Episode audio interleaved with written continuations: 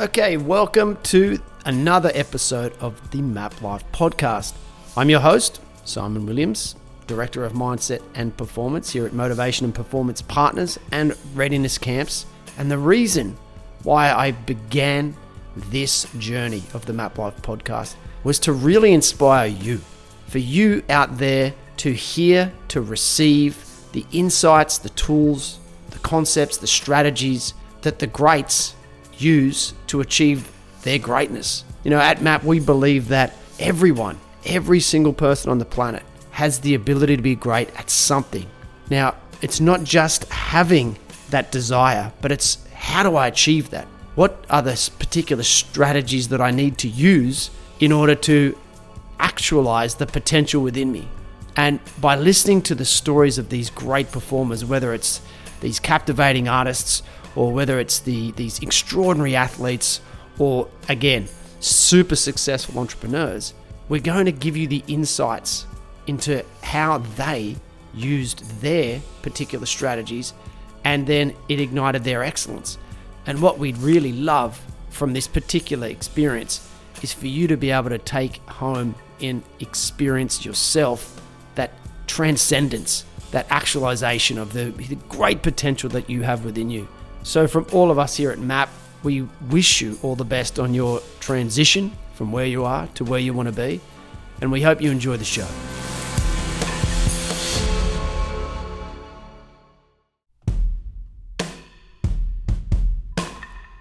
Okay, let me paint a little picture for you.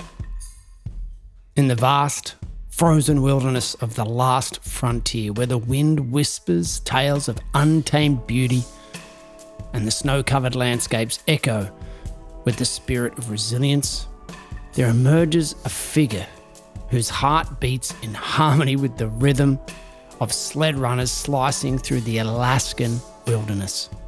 Christian Turner, a name that is synonymous with determination and passion, is not merely a musher. He is a living testament to the unconquerable spirit that courses through the veins of those who dare to embark on the ultimate test of endurance in what is being called the toughest race on earth, the Iditarod. As the fastest athlete from the Southern Hemisphere to complete the race, Christian's journey is not just about conquering the formidable terrain. It's a communion with nature, uh, an intricate dance between man and his loyal, absolutely beautiful and loyal team of sled dogs. And it's a celebration of unyielding human spirit against the backdrop, as we said before, of Alaska's majestic but unforgiving landscapes. The Iditarod is a 1700 kilometer dog sled race through the most testing, grueling, hectic uh, Alaskan landscape. And Christian has not only done it once, but he was called to do it twice. And we go deeply into the reasons for that.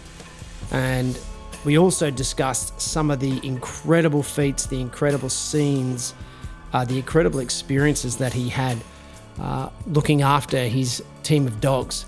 Um, Christian and I have been friends for a long time, and it was amazing to be able to ask him questions that drew emotion from the depths of both of us. Uh, it's an incredible interview with an incredible young man. He's now a husband and has recently become a father, and in fact embarked on the quest of a lifetime only months after his daughter was born. Was that with the support of his wife? You'll have to tune in to find out.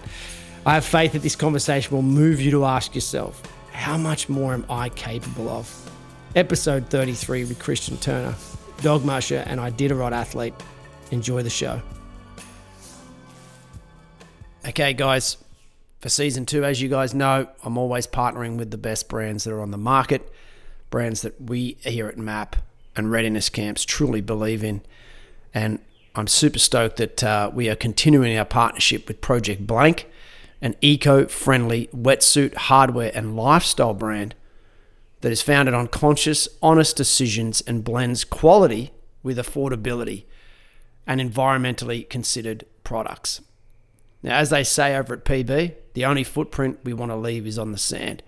So when you purchase from Project Blank's epic range of products, and if you use the code MAPLIFE, M A P P L I F E, at checkout, You're not only assured that your choices are environmentally conscious and friendly, as you'll already be contributing to their charity partners, uh, Ecologi Forests, Ecologi Climate Projects, and the award winning Seabin. And Project Blank have given us, and by us, that means you, 20% of every order to distribute to our charities of choice. And during the winter, our charity of choice is Protect Our Winters, which is a collective of activists from around the world supporting and believing that nature needs our help. Now, obviously, our playgrounds being the surf, being uh, the mountains that we love to, to spend and ride our time in, um, these are the parts of the planet that require us to really stand up for them. And Protect Our Winters is doing that across the planet. So they're our charity of choice during our winter season. And as we said, 20% of every order on the Project Blank website using the code MAPLIFE gives 20% of that directed straight to protect our winters. So go over there, check out the website at www.projectblank.com.au and buy something eco and epic for your next adventure outside. Do good, feel good, go blank.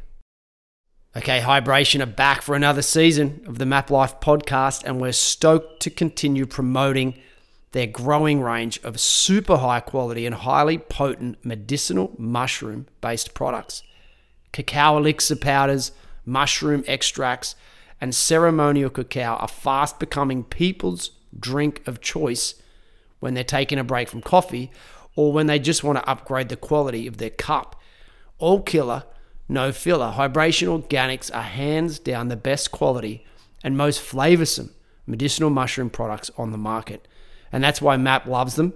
They're honest, they're truthful, influential, and essential for upgrading your body at a cellular level. In order to get your hands on as much as you can, head over to the highbrationorganics.com.au. That's H I G H B R A T I O N, highbrationorganics.com.au. Throw in the code MAPLIFE at checkout and you'll get 20% off anything and everything you buy. So upgrade your performance today by looking after your physiology through Highbration Organics.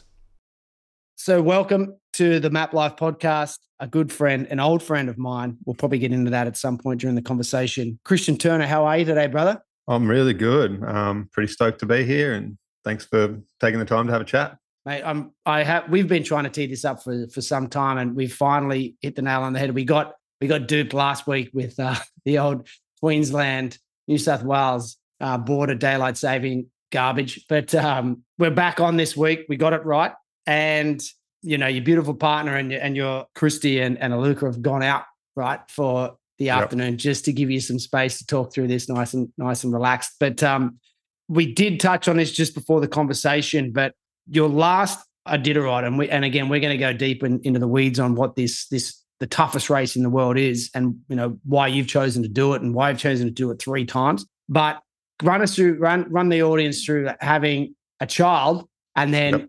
bang you know, pretty much two weeks into it, you've you've jetted off to the middle of Alaska to to race. Yeah. So Luca was born in September last year, and a couple of weeks after she was born, there was a, a, message on Facebook. It was actually a movie of this amazing dog team running down the trail, 16 dogs, and the caption was all revved up but nowhere to go and that Mitch Seavey, who's past winner of the race, that was his dogs, and obviously they were under good training, but he'd hurt his back and was unable to run. And I jokingly put under this little Facebook thing, "Oh, I'll come run them." And you know, within minutes, he'd private messaged me and said, "Let's make it happen." And I turned to Christy, and Luca was asleep. She was only a little blob at the time. And I'm like, "Oh, look at this message." She goes, "Oh, you're kidding." and then we, I said, I said back to Mitch, "I'll oh, give us a, you know, 48 hours to think about it and talk it over." And Christy just the next morning she said, "Oh, you should do it. You know, there's not a lot you can do now. Um, Luca's tiny, and she needs me more than she needs you. So go, go for it. You won't get this opportunity again." And I, I said to him, "Righto, I'll um, I can only be there for eight weeks. And normally, when you're training a dog team for the race, you train it for six to eight months. You have got to condition them all the way up like a marathon runner. But um, he he he had already conditioned them well enough, and then he brought someone in and paid them to actually continue the training on after he hurt his back. And I basically just came in as a, a jockey, a dog team jockey. Was, uh, yeah, and uh, Christy was amazing and just looked after Aluka here, and we had some family support as well. And um, yeah, luckily we had maternity leave payments, and I just went over there and followed my dreams again. And as a as a new father, and again, understandably, and I mean, I've I work with, I speak with, I've I'm involved with in terms of my great friendship groups.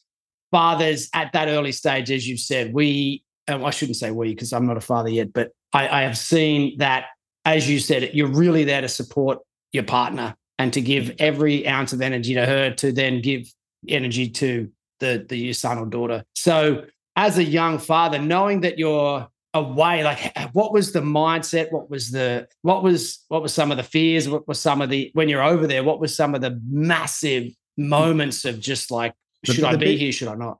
Yeah, there's definitely a lot of those thoughts going back and forward. The biggest one was because this is our first baby. I just didn't know if it was going to affect a relationship. Well, obviously, it was, you know, tr- distance always affects a relationship between you and your your partner. But we're we're married. We're very solid, so we, we were able to do that. But I was worried about the relationship between me and Aluka. Being away, I'd never had a baby. I never knew what it was like, especially at that stage. I spoke to my my siblings who have kids, and when we talked it out, we're like, do you reckon it will affect us? And they all sort of came to the conclusion that I was not going away for too long. And at that stage, really, they've got the mum baby relationship going on, and you're there, like you've said, to support the support the the, the sole caregiver, which is the mum.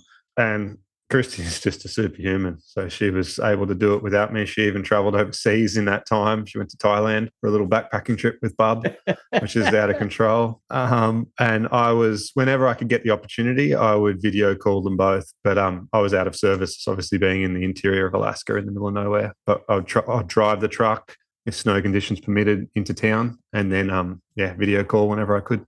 Wow. And th- yeah, those moments in your mind like did any of that play into your ability to perform within the race? I mean pre-race yes 100% you would have had these moments but you know game day time to dominate time to do what i've got to do i guess yeah. it's 10 days right? So it's 10 days. I put myself you know in a special frame of mind for the race. You've worked so hard to get there this team's worked incredibly hard, harder than I worked. They've been working for, as I said, six months before the race. You put yourself in a mindset, but after eight days of no sleeping, come the ninth day, if something goes wrong, you think, what am I doing? Why aren't I in Australia in, in the sun and with my new baby and my beautiful wife? But at those times, I guess you sort of just you push the red line, you push the threshold and say, you know what, it's only two more days it's going to take me longer than that to fly home. So just man up, get it done, and you'll you'll feel better about yourself. And obviously, your wife and your kid will support you, whatever your decision is. But I think they would be more happy with me finishing after committing so much time and effort into what you know the build up. Of course, yeah, and obviously, I guess even in this, it would be a completely different experience for a young father to say, say, um, Dallas, who was the young guy who gave you the the squad, the team, being if he was single or and not having to go through these particular moments with it, whether it's day seven, day eight, day nine, it almost sounds like a meditation experience across 10 days, you know, the Vipassanas where you go all through all of these ups and downs and ebbs and flows. It's so, a mass, massive yeah. emotional roller coaster. And you get so fatigued because you're not sleeping. Out of every 24 hours, you're lucky to get two hours of sleep, and that just compounds. And basically, by the end of it, you you're seeing issues that you don't have. You're thinking issues that aren't really there. Hallucinating. Hallucinating, or just you know overthinking, really overthinking, and and creating dramas and problems mentally that aren't really there. Like if you were well rested and at the start of the race, that wouldn't have been an issue for you. You would have just overcome it and kept going. But these things compound, and the real the real champions, as well as having great dog teams and great training, are the ones that can overcome those things when they're fatigued and, and tired, and when it's minus forty. You know, there's so many things that go, that sort of make it hard for you. But um, yeah, yeah, you just sort of you keep pushing, and and you know your limits, and you know your dog's limits, and if you've got a a really good process in your four hours of stopping time for the dogs if you can get an hour sleep that's going to it's going to be very beneficial the next two days moving forward. You talked about process and mindset and like what how do you get through those particular things? I mean, and again, I'll use Vipassana as an example. And for anyone out there, Vipassana is a 10 day meditation, silent retreat where you meditate for upwards of 10 to 12 hours a day. You're eating very minimal meals. And understandably, like spending that much time in your own head for a lot of people could get very difficult, very emotional. So, how do you prepare for something that you know is going to happen? What was your preparation process mentally to get through those moments? Because you know they're going to show up at some point. You've done the Iditarod three times. Yep. And again, we'll go through some of these stats in a minute, which is phenomenal. But yeah, how I mean, getting straight into it, how do you how did you prepare the mind knowing what was to come? So physically and mentally, you've got to be capable of doing a thousand miles with no no sleep through the Alaskan wilderness. And if you aren't able to do, you know, if you're not capable of doing that, you shouldn't be anywhere near the race. So obviously, this is my third time. I I know I can do it, even on such little training going over there for sort of five weeks before the race. As soon as I landed on the plane, I didn't have time to have jet lag. I jumped on the dog sled and I went for 500 miles of training straight. And so that you dive into the deep end, you don't get any sleep in that training. You're feeding the dogs, you're doing everything you're going to do on the race. And a mental thing that I do during training and during the race, and I, I, I think it's very, yeah, no, it's like a, a calming mechanism for my brain because you're overthinking, you're worried about situational things. But what I do is I count the dogs. And so I go one, two, three, four, five, six, seven, eight, nine, 10 to 14. Or if I've dropped the dog at a checkpoint and then I'll go backwards. And you find yourself doing that because, you know, you're out there for hours and hours and hours. And I just find it relaxing for the mind to just keep counting the dogs and you know exactly where they are in the team, what they're doing. And it gives you a clear indication of that dog if it's performing like it should. And then, you know, always up and down the team, up and down. And even when I'm asleep, and for that hour, I find myself dreaming of one, two, three, four, five, six, seven, eight, nine, ten. it's pretty crazy. It's like over and over, but it gets me through. And and yeah, it's, it's sort of just keeping your mind busy, not letting it waver. Uh, when you say busy, like because obviously there's a difference between chaotic and I guess busy or focused on something. Yeah, yeah, you know, F- focused and still alert enough because if you're if you're just sitting there on the frozen ocean, you've got no surrounds, you're middle of the night, you're going to want to go to sleep.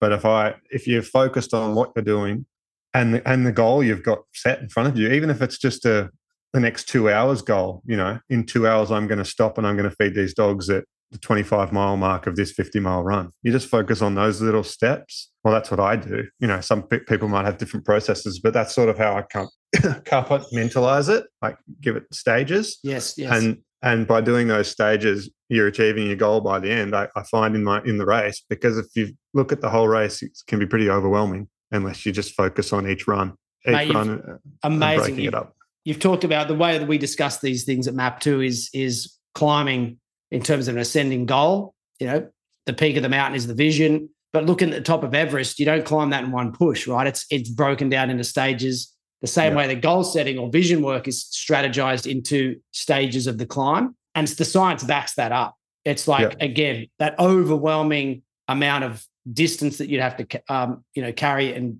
and really work these dogs, have that relationship, stay focused, all of that. If you're thinking 1700 kilometers, which is what it is, team, across the multiple different, I guess you could say, terrains in Alaska, which we'll talk about.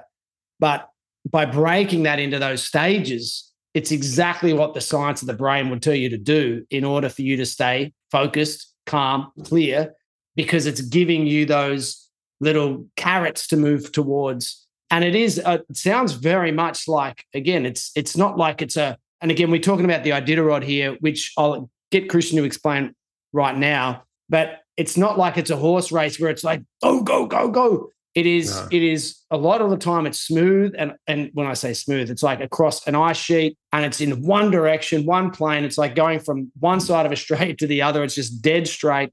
And you, as you said, there's times where you're just like, oh, I could probably not off here. Whereas the greats, and again, your results would put you in a very top echelon of, of results in terms of people know what to do. They can compartmentalize. And it's very much sounds like almost like a mental meditation. It is. And by doing those cup, cup, I can't pronounce the word cup mentalize. Um, by doing that, you're able to achieve and feed your dogs. You're able to, you know, get each part down the trail get further down the trail, which is basically what you need to do. You, you don't need to focus on the end result. You need to focus on getting down the trail. And by, you know, you know you're going to snack every 20 miles.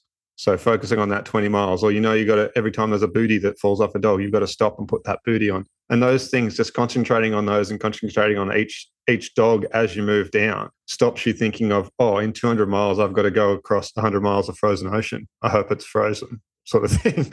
you know, you cross that bridge when you get to it, and just focus on moving down and what's in front of you, really. And by doing that, each time, even in training, you get better and faster at, at doing those certain things you know you get better at feeding your dogs at two o'clock in the morning without three days of sleep because you're just focusing on feeding your dogs. And straight after that you've got a, a schedule or a process. I feed my dogs then i massage every single dog's right leg because i'm on the right side of the team those sorts of things. And you just set it set it up for how it works with you. And by doing that you're setting up your team and yourself for the best chance of success.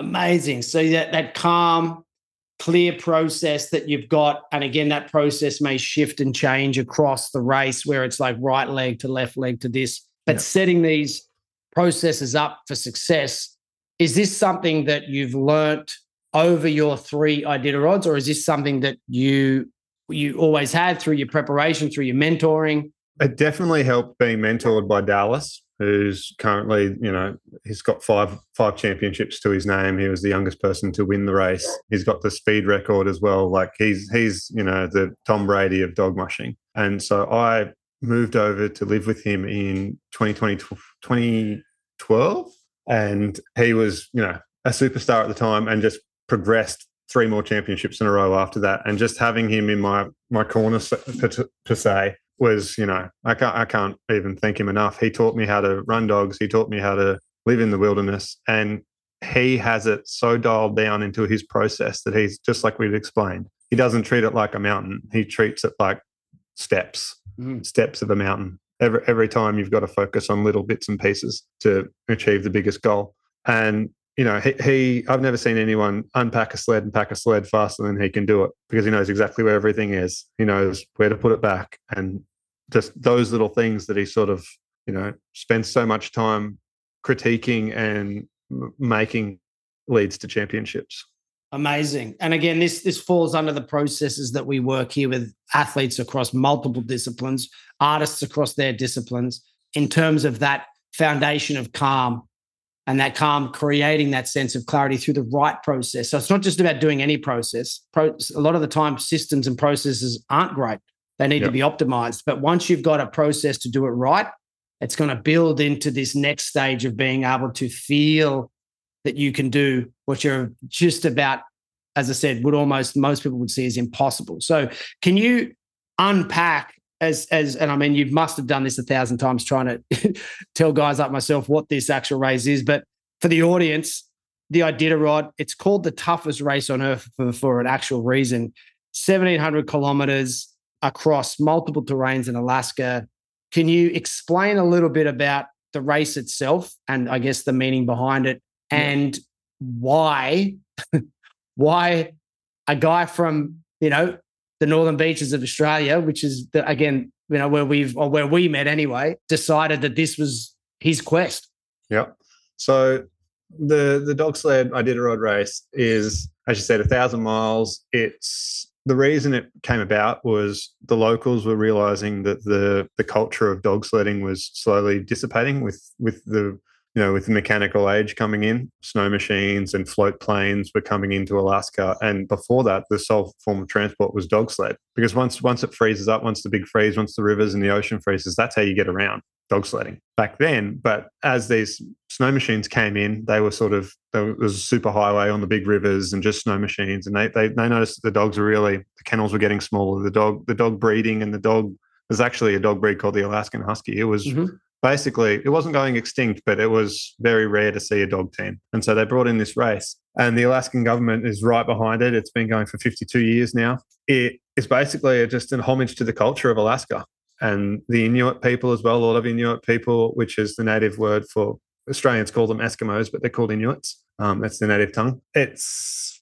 a way of them sort of paying homage to their own culture and keeping the dog sledding alive because it's very expensive to keep a dog team. You need a lot of dogs to run the Iditarod, and so they've the government's brought in money and people do tours. That's another way to keep this part of culture. Like so, tourism is massive in Alaska. People come to Alaska and then they get to go on dog sled tours in winter, and in summer they actually run tours up on the glaciers. And so, a lot of those tour organisations have professional races behind them, and so come race season, they use those same dogs to race. The race goes from Anchorage, which is the main city, all the way up past the Arctic Circle to a town called Nome. And Nome was only there during the gold rush period. They still dredge gold out of the Bering Sea, which is where you would have seen the show um, Deadliest Catch. So when I've every time I've been up there and the, the, ice is frozen, we go out and we cut a big hole in the ice and we we catch crab the same way we catch crab here in Australia. Just drop a crab pot down, but in winter you can do it by just chainsawing ice out of the way and dropping a crab pot, which is pretty cool. So that's mm. that's yeah.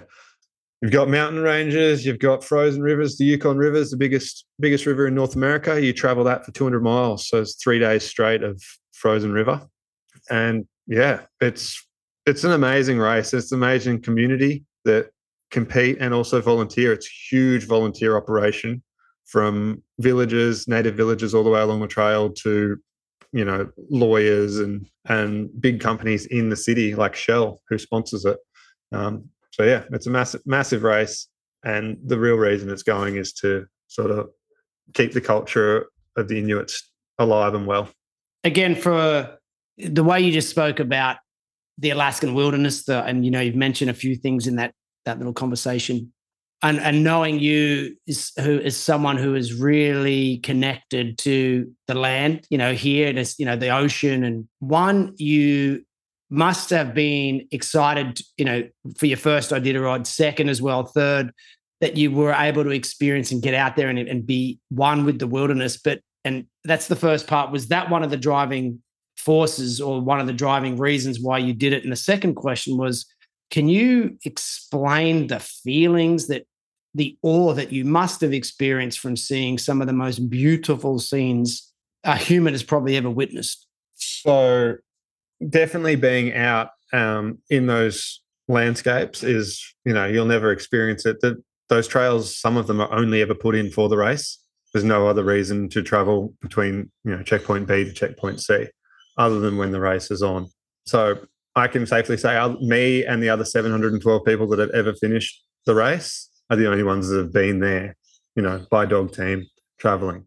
For myself, I guess it was a real challenge. I want, I love dogs. I love dog sledding, and sort of the echelon is finishing the Iditarod. So in you know 2012, I decided I'm gonna I'm gonna put my foot down and I'm gonna put everything, all my eggs in one basket and try and finish this race. And I did. I finished it the first year I, I, I tried.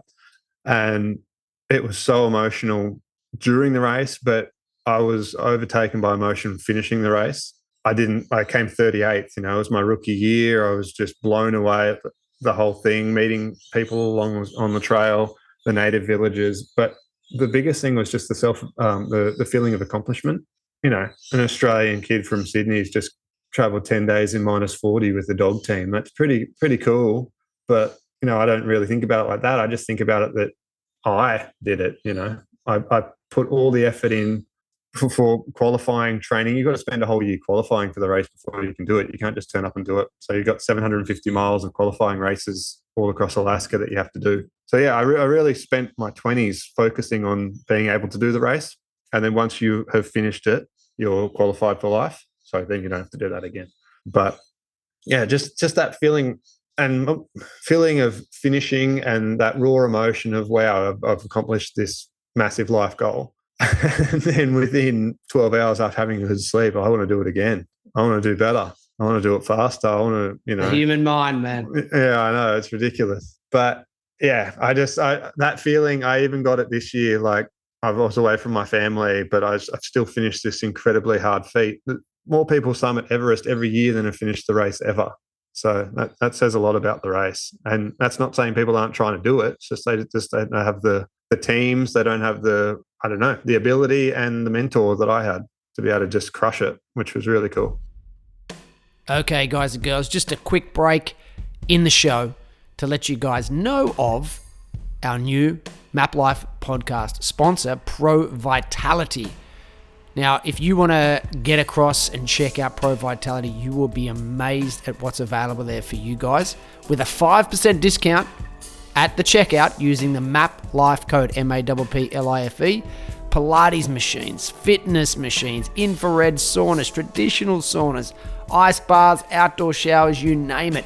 You need it for your health and wellness. It is there to pick up with a 5% discount thanks to the Pro Vitality team, whose values, and this is one of the big things I love about this crew integrity, relationships, and service. And again, three essential pillars when it comes to doing great business. So if you share both myself and George from Pro Vitality's passion for living an active and healthy lifestyle, head to provitality.com.au. And again, all your needs will be serviced with great integrity and an incredible relationship. Go and get some. Enjoy your day. Back to the show.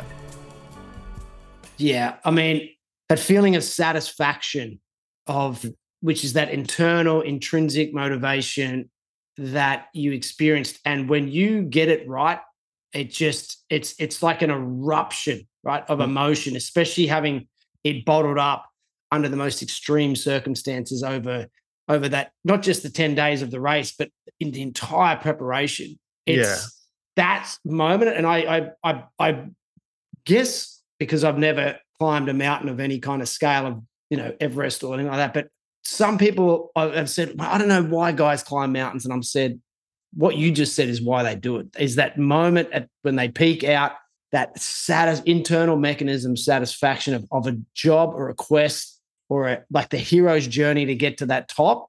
And yes you know you're knackered you're beat you everything in you is just like i need sleep i need everything and my body's at this end of its tether but this is being alive i, I, I, I truly would believe that that would be the feeling that that becomes almost not a not addictive, but it becomes the reason why yeah, the, the, body wants to go again.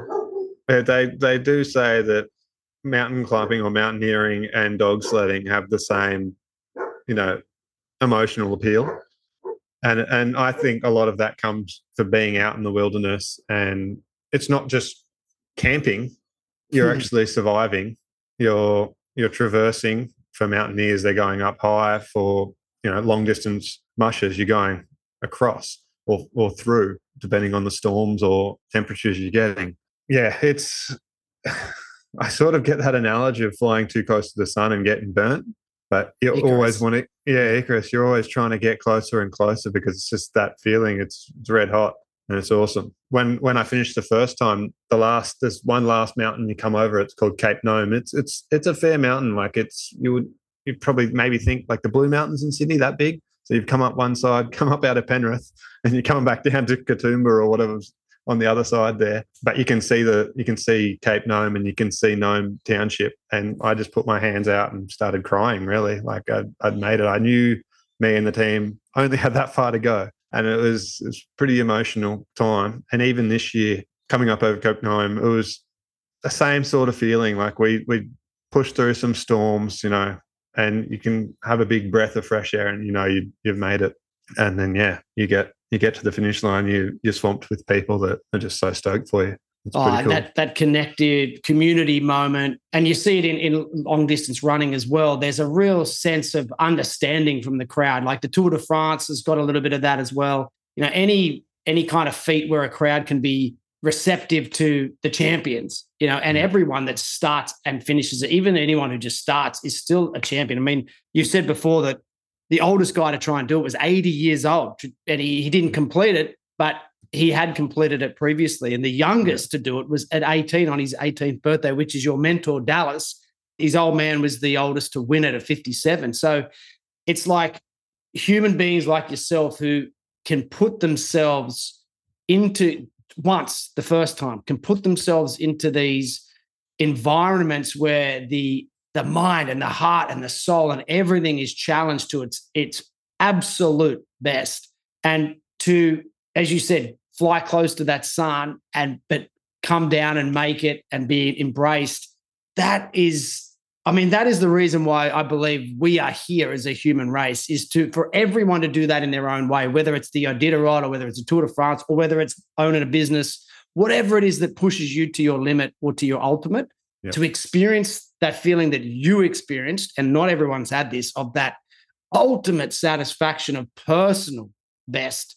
That for me is the greatest feeling on the planet. I mean, I don't have a child, so maybe that is, but it's it's it's got to be close. They're, yeah, they're they're a little different now. I can sort of testify to that.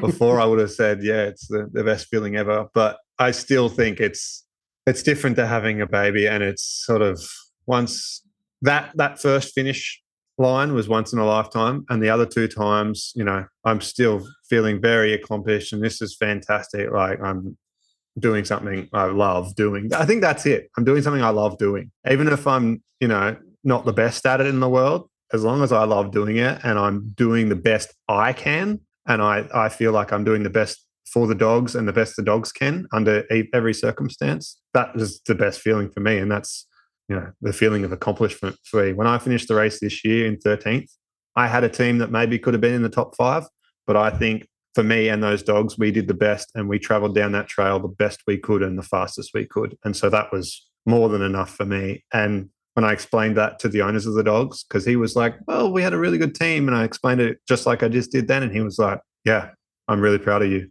Absolutely. So that was like, okay, that's it. Absolutely. And that that's that satisfaction of knowing you gave it everything. Not yeah. not you not 97, not 98. You gave it 100% of what you got. You left it all out there. And again, whether you're trying to grow a business or grow a family or become an NBA superstar or race the Iditarod, it's like you only you know whether you've yeah. got anything left in the tank. And yeah. that's the person you've got to be accountable to, as you said. And that if you're accountable to that throughout the process, preparation, execution, you can enjoy it, right? And as you said, be satisfied with a job well done. And that's not to say, as I said, after 12 hours of, of, good rest, you're always double thinking what you could do better in the future and the next time you do it and the little mistakes you made. But that's that's the human brain. You're always going to want to do better. And, you know, and by by processing those things and, you know, thinking, even if you come first, you're still going to do that you're still going to say, you know, if I if I did it this way or if I got half an hour sleep here, then our time would have been better. But being content, content with your, well, for me, being content with my um my placing was real, really sort of, I don't know, made, made me very happy with myself and with with how I went in the race. Being happy with the place I got because I knew I'd done so well with the dogs. But and your decision making yeah decision made but then other teams you talk to you know haven't haven't had that sort of realization yeah but they, they will everyone everyone has a different process. That's right. And and and again you know what's good for one guy may not be right for the other uh, or girl at the at the same time. But like you said it does come down to process right? And have you have you seen any correlation between the preparation process that you've had in racing a 1700 kilometer race and being able to take some of that back into being a father, being a partner, you know, going to work into, I wouldn't call it real life, but it's just life, right? So, like, has there been a crossover of some of the the lessons and the learnings that you've taken from the you know, the toughest race in the world? Definitely. The biggest thing I've taken away from it is so, not to not quit, but to think about ways of getting through situations. Like rather than, you know, pulling up, pulling the handbrake, just, you know, you can slow down a little bit and think of ways around a, a problem. And that's that's what you do in the race. You know, if there's an open water area, you're not gonna stop. You're gonna find a way around it with your dog team, or you're gonna, you know, wade through it slowly. So that that sort of learning from the race and from training, I've, I've come to use in my life. Like you know, it's and I guess it sort of stops me being negative as well mm. in in situations. Say if you you know I own my own business, if I have some issues financially or whatever, like don't get negative about it. Just work work around what I was doing wrong, and you know proceed. Keep, try and keep move forward. That's that's the biggest thing with the race. You've got to try and keep moving forward, and I definitely use that in life. And you know, minus 40 with no sleep, you've got to keep moving forward, otherwise you're going to freeze. so, like, I try and use that in life as much as I can, those that same mentality. And just also obviously muscle memory in a race like that. You uh, like we spoke before. You you get used to doing that process every you know how whatever process it is using during the race to make your team get down the trail. You've worked on that process until it's perfect for you and your team. I try and use that same thing with my work, or even just getting up in the morning and having a process of getting out of the door. You know, like I know what what's going to help me get out of the door right on time, and I'm not going to be late for work. So I definitely use those sorts of things in real life. It's uh, fantastic. I mean, we they always say that sport is quite a um, a correlative metaphor for life, and you've proven that just yeah. beautifully there. And again, for anyone listening, there's some absolute gold right there for you. Now, you you you say the word team. I mean, we we've discussed this, but for the audience, what do you mean when you say your team? I mean the 14 or 16 dogs you start with and yourself. so that's just you and the team of dogs. But the, the dogs are really the, the superstar athletes, and you are you you're them their mentor and you're their carer for when they need it. But they're they're the superstars. Almost like they're they're the they're, they are the team, and you're the coach, or is it?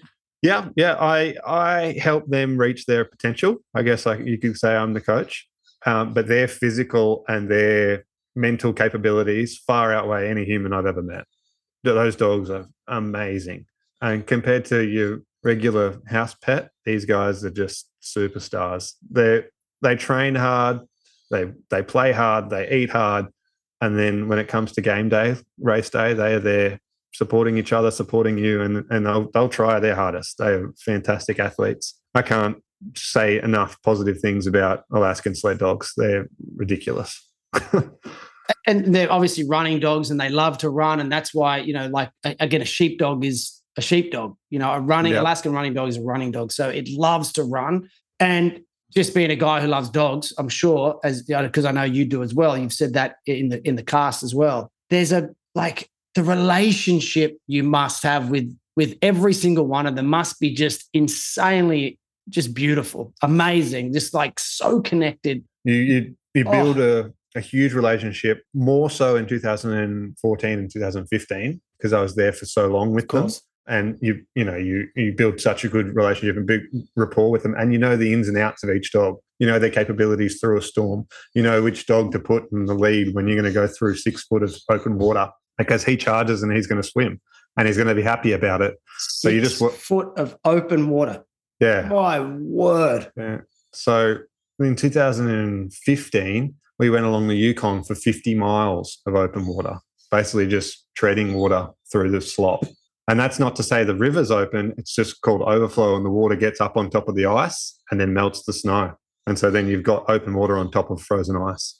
And it doesn't like if there's a divot, it's all going to sit in that big open area. But if there's enough of it, it will just create another river on top of the ice. And then you would talk because in 2014, you know, it was your rookie year, came 38 out of 75, which is again mid pack, but they you know they say it was the hardest of all time, the the the mm. worst in so terms of 75 the, the started.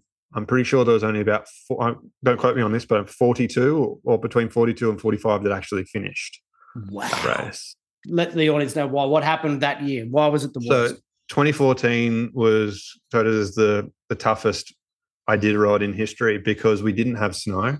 We only had a real light crusting on certain parts of the trail, but say 75% of it had no snow at all. So you're going down gorges, you're going across frozen lakes with no snow cover. So there's no way of stopping and there's no friction to steer your sled or for the dogs to really hold on to. So you're just slippy sliding. Or when you're going down a thing called the Dalzell Gorge, it's basically just an avalanche chute and you need snow to go down it. So we went down it with no snow and it's just you're hitting trees, you're going over crevices, rocks, and the dogs. The dogs are capable because they've got four legs. They're just running, and if you've got no no brake to slow your sled down and you down, they're just going to run faster and faster and faster and faster until you know you're hurtling down there at 32 k's an hour, 35 k's an hour down an avalanche chute. A lot of people in that particular race broke their legs. Someone broke their collarbone.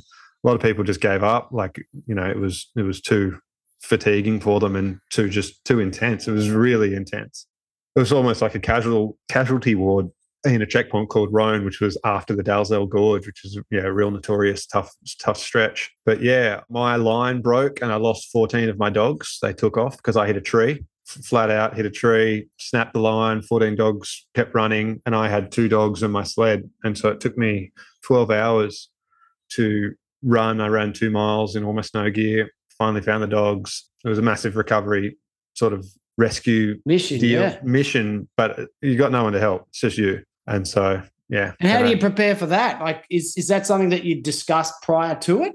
No, that's Holy. very, very, very rare for your lines to break because you never, you shouldn't be going that fast. but, but you're going that fast because you got no way of br- breaking your sled. Of course.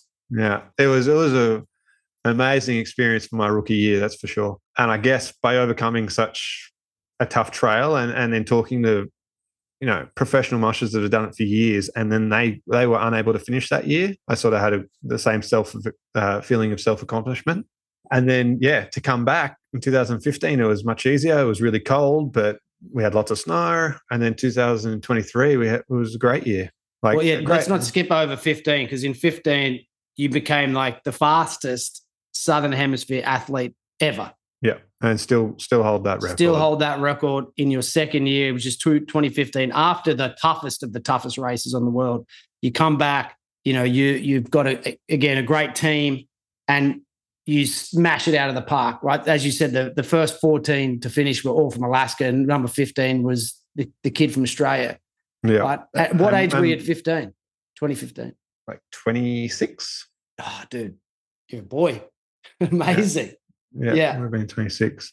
Yeah, it it was it was really cool um, doing well and and seeing those champion like you're coming into a checkpoint when when you're in the middle of the pack or towards the back of the pack like 2014 you're coming to the checkpoints and the people around you you're sort of like okay we're we're the rookies we're just finishing this race 2015 I was coming into the checkpoint before the first first first person had left so I knew I was I was right in the mix there and then towards the end of the race it spread out a little bit but I was still I think I was only 8 hours off first place so over you know 10 days of racing which was pretty cool Wow. Did you have the same team? a, a few of the dogs, yep. A few of those dogs also went into the championship team that won that year. So Right. because I was working with Dallas, who won in 2015. So my really good dogs from 2014 went into his team to help him win. And I had some of the guys I was racing in 2014, and then I had some puppies that they're classified puppies when they're two year old, two years old puppy That's team. an incredible result yeah, in it was- 15 with, with again, with, I wouldn't say it's a, a, a second grade team because it, but we, we, all we call them we call them the B team. B team, right? B team. Yeah. And then in 2014, the year before, I had a literally a puppy team. I had 14 puppies, all two That's why they ran off. Yeah, yeah, yeah. I didn't care about me. And then yeah, so I sort of again bit, little steps. You start with the puppy team, and then the next year you get the B team, and then 2023, I was lucky enough to race an A team. wow. And then in, in, in, uh, sorry, 23, you come 13th. So you've increased again. Yeah. um, which was phenomenal. Like again, like I, I'm, I'm not sure whether we um, want to ask, like, are you going to do it again and try and hit that top ten? But there's a That, that was the the goal this year, position wise. I wanted to be in the top ten, and that was sort of we had a team that was well and truly capable. They were superstars, but we just had some um, some some obstacles that really slowed us down. And as I said, I, I was very happy with how me and the team finished the race, and the fact that we did finish after having such you know obstacles to overcome. And every team has obstacles, but this this particular race seemed to slow us down a little bit more than other teams. but can you mention what that is or you can't? so there was a, a bug that went through a lot of the teams and it, it creates basically dehydration um, diarrhea in, in the team and for me once something like that happens to my dogs i take the foot off the throttle basically and it's more about dog care um, getting these guys healthy getting them eating again because when dogs don't feel well they don't feel like eating Mm. and obviously if you're running a marathon every single day you're running 100 miles a day you need to be eating so basically take take the foot off the throttle, give them some extra rest, give them some extra food, and and think about making it to the end rather than racing to the end. Yeah. So uh, like a proper proper care, proper Yeah. care, a proper coach. Yeah, You know, amazing man, and that's I mean it goes to and everybody listening goes to show you what kind of a I guess a, a human, but a, a man you are in terms of that relationship you have with these teams. And as I was saying before, the the relationship you must have with these dogs, it it it must be life changing, you know, in terms of some of the the memories you would have and you know some of the things you've gone through with you know these 14 or 16 pups or whether they're the 18 just the uh, the gratitude that you must experience with these with this team that or these teams that you've had that feeling that of that love and connection just must be so powerful. It is. And like like you would have heard me before just expressing my admiration and you know just awe of what they're capable of. Because these guys they'll curl up in a ball in a blizzard and just have a little nap. And like if i went to sleep i'd probably die. so i'm there doing star jumps trying to stay awake and alive and these little guys are happy to just curl up in a ball and go to sleep until i'm ready to and as soon as i say all right let's go they'll all jump up and lean straight into that harness like they're really um really regimented really well trained and just really nice dogs as well they're not they're, they're really friendly. They'll sleep on your lap if you want them to. They'll cuddle you. They love pets. They're like pets, but they're you know incredible weapons. athletes as well. Yeah, yeah weapons. And, yeah, yeah, there's one one particular dog. If you want me to tell a little story, love to. In 2014, her name was Lava. She was a superstar. Um, she actually, we normally in the in the professional teams, they normally don't run little girls girl dogs because they can come on heat, which means the boys will be interested in them. But in puppy teams, it's always nice to throw in a couple of girls in the dog teams. And so I had this one girl called Lava. She was two years old. She led for 750 miles in single lead by herself up the front because she was on heat. If I put her anywhere else, the boys would just turn their heads and try and look at her and sniff her. So she ran up there and lead. And then on the stretch between a place called Shaktoolik and Koyuk, it's all frozen ocean you can't see land at all. You're just out in the middle of the ocean, Bering Sea. There was a blizzard, ground blizzard. You couldn't see a thing. I lost the trail completely. I had her her up the front, this tiny little dog, little female compared to all the boys behind her, and she would just listen to every command I gave her. I couldn't see a thing. It was just howling blizzard sideways. They were slipping over. I'd just say ha, which is left, or G, which is right, and she would just keep plowing. And we just kept going until I saw the open water, and then we'd go right, right back towards land. And then if we drifted to the left and saw open water again, I'd just say G, G, G we'll keep going right. And she pulled me straight through that storm in single lead after probably leading at that stage for seven, oh, 500 miles. And then she continued after the storm to continue leading by herself. So wow. she's, yeah, she's by far the best, best leader I've ever, ever run. And I built the best relationship with that dog. And the following year in 2015, I definitely didn't let her go into the, the A team. She stayed with me. I was going to say, how do you leave these guys? Like after yeah. an experience like that, it, it must just drop you to the floor to say goodbye. Like, yeah, the, the last day before I fly out is really tough. You know, you walk through through the kennel and pat everyone that you, that you have a real good relationship with. But basically, I pat out all the dogs because I love them all. Mm. But yeah, you spend a bit, bit, of extra time with those guys that you get to run um, down the trail. And yeah, it's I always ask for. I know all the guys that work work the kennel during the summer, so I ask for updates. I get photos and stuff because they become sort of part of your family while you're over there because you know it's just you and the team really and you're feeding them caring for them and they're getting you through all the adversity. Absolutely. Absolutely. Yeah you just think about the connection you can make you know as you said with an animal that is completely dedicated to you ultimately mm. and you're in charge of its health and well-being and you come through it at the end together you know it helps you stay alive you help it stay alive. Yeah, as I was saying, man, it, it just must be a, a connection that not many of us get to experience to that level. Yeah, it's a strange sort of sim- symbiotic relationship when you're out there because you're both relying on each other, and well, the team's relying on you, and you're relying on them to continue through these elements. And yeah, you you sort of become one, a team. Does watching movies like Marley and Me and stuff affect you a little bit more than everyone else? uh, red yeah. dog. yeah, red red dog. Yeah, I definitely get affected by animal movies. That's for sure. but I've always been quite soft when it comes to you know dogs and just, yeah the relationship they have with their owners. And yeah, I think my favorite movie that I watched about seven hundred times when I was little was Benji. Oh, there you go. It's, yeah. it's no, it's interesting the way that the subconscious works itself into reality. You know, yeah. like in, in, your later life, and you know you're in charge, as you said, of a symbiotic relationship with a with yeah. with a bunch, not just one, but a bunch of or a team of dogs that you know put you put your life in their hands and vice versa. It's really powerful. But just as we finish off, because as I said, I'm very mindful of your time. Do you have a particular like a story where something went like just extremely well and and or a time when it was just absolutely fucked like and just like as you said near death like that obviously going through a snowstorm yeah, um, so, with, so that same I'll, I'll do both stories i'll do a quick one of near death that same time in 2014 i was out on the ice this was before we sort of really got got it down pat. We knew our lefts and rights. We were out there. The storm was blowing. I'd lost the trail. I stopped. I walked around. I put my ice hook in the ice to to hold the team, and I wandered around for a good 15 minutes looking for any sort of indication of a, a way to go. Didn't find any. The storm was getting really bad, so I put all the dogs in my sleeping bag.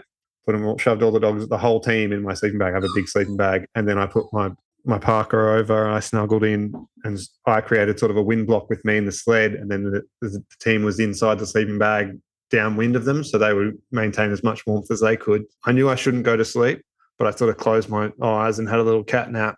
And I woke up to the wind abating, like it sort of went down. But at that point, I was considering, you know, like this could this could be it if this storm gets more ferocious because it was it was incredibly bad. like it was a big blizzard. I couldn't see a thing, and and when the wind picks up at that temperature, it can actually just cut through flesh. So it's yeah, it's not it's not nice. It's, it's minus minus thirty, minus forty, and the wind's howling. It makes it sort of minus seventy. Uh, with the, with the wind chill, and yeah, and then if it's picking up any bits of ice, it just whips straight through you. So we sort of had a little breather, and I thought about mortality for a little while, and then once I came out of my cat nap, the dogs seemed very cozy in my sleeping bag, and I sort of regretted giving it to them. and then I got up and I put Lava in front, and she straight away leaned in her harness and she was ready to go. And from then we we continued on for the next, I think it was 20, 25 miles until the checkpoint straight across the ocean. What, um, what goes through your mind, as you said, when you think about mortality in that moment? Like again, it's your first race, 2014, and and you know you're like, I this could kill me. Like this is at, like, at that point, I was more worried about the dogs and yeah, I did think about myself, but I was like, I'm responsible for this whole group of dogs. The reason they're out here on the ice in a blizzard is because I've asked them to do it. Mm. And they've been very willing and they're much more able than I am. And so you really got to pony up and, and be the best version of yourself to get them safely out of that situation. And that's sort of what it, it, it took me a little while to think about that while I was lying on the ice. Like, you know, what if I don't you know, get these guys out of here, they're going to be in a situation that they didn't want to be in. The only reason they're here is because of me. And so, you know, I came, I motivated them, I gave them a snack, I patted everyone, and I'm like, even if I don't know where the trail is, we're going to continue forward until we find, even if we are going backwards, at least we are getting somewhere. Mm. Was my sort of frame of mind. But luckily, I, I saw the ocean on the left, open water, and knew that I shouldn't be going that way. So I just kept G in right. And then if we hooked around, I saw the ocean again, I kept G in right until we saw a marker and yeah, just followed the markers from there. And this is a long process over hours in the middle of the night, sort of from like 1 a.m. to 6 a.m. Like pitch black. Pitch black, but howling. The howling wind sideways. It, come, it comes it comes from the mountains and hits the ice and just sort of creates like a, a sideways cyclone and it just hits the ice and just follows it like a brick wall. It's pretty oh. pretty scary. And so your sled sliding sideways, your dogs are sliding sideways, and to the left is open water. So you don't want to be going that way. Was that the way the wind was going? Yeah, always heads out to the ocean. Oh, wow. Yeah. So, and that, that was the reason I was thinking about my mortality because it's that cold and you've got no insulation on the ice. Like at least with snow, there's a bit of insulation off the frozen ground, but on the ice, it's just basically you're in in the freezer. So that was that was the probably scariest moment I've had racing. And it reminds me of um, in that Star Wars where he goes bing and he cuts open that big the guts of that big in yeah. the snowstorm and he slides in. And I was always like, that's so gross. I mean, I was like five and I was like, well, what is he doing that for? Keep him warm. Totally. It comes out of the, the guts of this thing. And it was, um, and you've literally experienced that in real life. Like, you know, you didn't open up the guts, but you had to look after these pups and just stay warm. Otherwise, it was, it was time, checkout time. And during that storm, no one left the checkpoint behind and no one left the checkpoint in front. Even though they'd arrived however long before and they had their certain amount of rest they needed, they didn't leave because the storm was so ferocious. And you have a GPS tracker that just shows a bleep on the computer screen. And so they were watching me not move. And then they watched me go around in circles before I stopped. And, and they weren't going to send anyone out until the storm storm abated because it was too dangerous. And the only people that will come out will be local Inuits. They'll jump on a snow machine once the storm's finished. They never go out in the storms because it's just it's you know putting themselves at risk. Of course. Which is yeah, totally fair. But it was yeah, they were they were getting worried and then they they saw me moving and they, you know, once I arrived, they they filled me in that they were actually considering, you know, once the storm had gone, sending someone out to rescue me because they weren't sure what the situation was. They did rescue a few people further up the trail uh, off the off different sections of ice that had sort of had the same situation with the windstorms and just hunkered down. But then one of them went hypothermic, froze. The dogs were fine, but the musher himself, yeah, had to be airlifted out. So it was pretty pretty gnarly storm. And then a really really good moment. You have them every time you leave the kennel or every time you leave a checkpoint with your happy dogs. Like they love doing what they're doing. They're all barking with excitement, even after you know your last checkpoint, you've run for nine days, you get them ready and they'll be barking in excitement to just do what they love doing. So that that really is heartwarming for me. And then yeah, just doing the same thing that I did on the ice, lying down next to them and falling asleep for my short nap at a checkpoint, not on the frozen ice with the blizzard, but when you come to a nice checkpoint and the sun's shining or whatever, and you, you happen to have a rest there, feeding your dogs and just lying down them and having that sort of close connection and relationship, I think it really builds a good rapport with you and your team. And so that it's really one of my favorite things with the sport, being able to do that, provide for them and then sort of be part of part of their process as well. Again, it's it's showcases again the the power of the connection you've experienced, not just not just with you and the and the sport and you and yourself and putting yourself through these quests, but you know, the you and, and the team and you and the landscape, right? It's like you and Alaska have become tight, like buddies. Yeah. You become you become friendly with it. And again, you've gone through your hard moments with it, but you've also experienced some of the greatest probably bliss that you've ever experienced as well. And if I was if I could ask you to close your eyes and so if you take a breath and close your eyes and just if I say what is one of the most beautiful sights you've ever seen in Alaska, could you describe that for us? What comes to mind? Okay. One that just shot straight in is going down the Yukon River, which is a huge frozen river.